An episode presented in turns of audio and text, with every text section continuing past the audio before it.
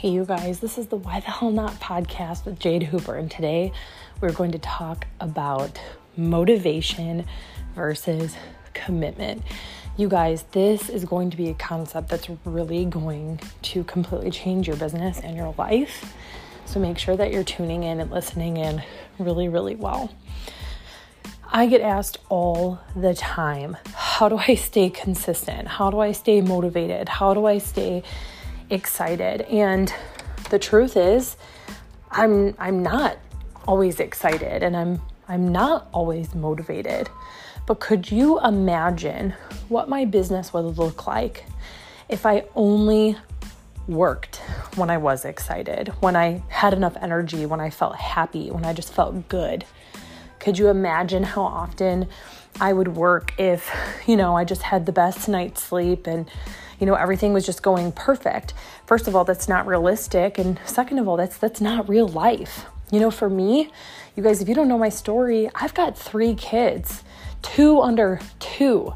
And my sleep is like a non-existent thing. And there's always something going on and, and always crazy things happening.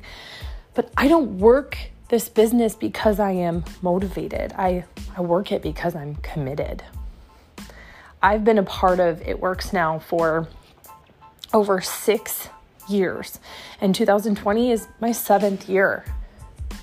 And I feel like there's always this exciting honeymoon stage, just like in a marriage, where you guys are just so excited to be with each other and everything's like fine and dandy and great.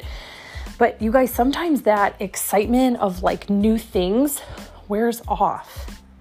Of course, we stay driven and focused by looking at our dream board, having that in front of us, focusing on what we're working for and why we are working for it. But if you are only working by when you feel motivated, you're never going to work. Or you might just work once a week. And if you want your business to pay you every single day, you've just got to stay focused and committed.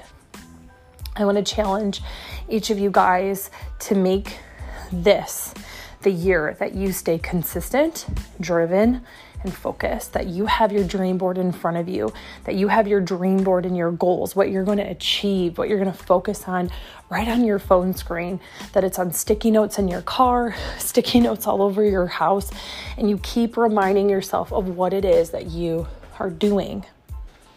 You were created to be someone incredible. You were created to change lives. If you only work towards that when you feel like it, which is really what motivation is, it is a feeling, it's going to fall short. I challenge you guys to look at this business like a marriage. It is forever, it is never ending, it is for a lifetime.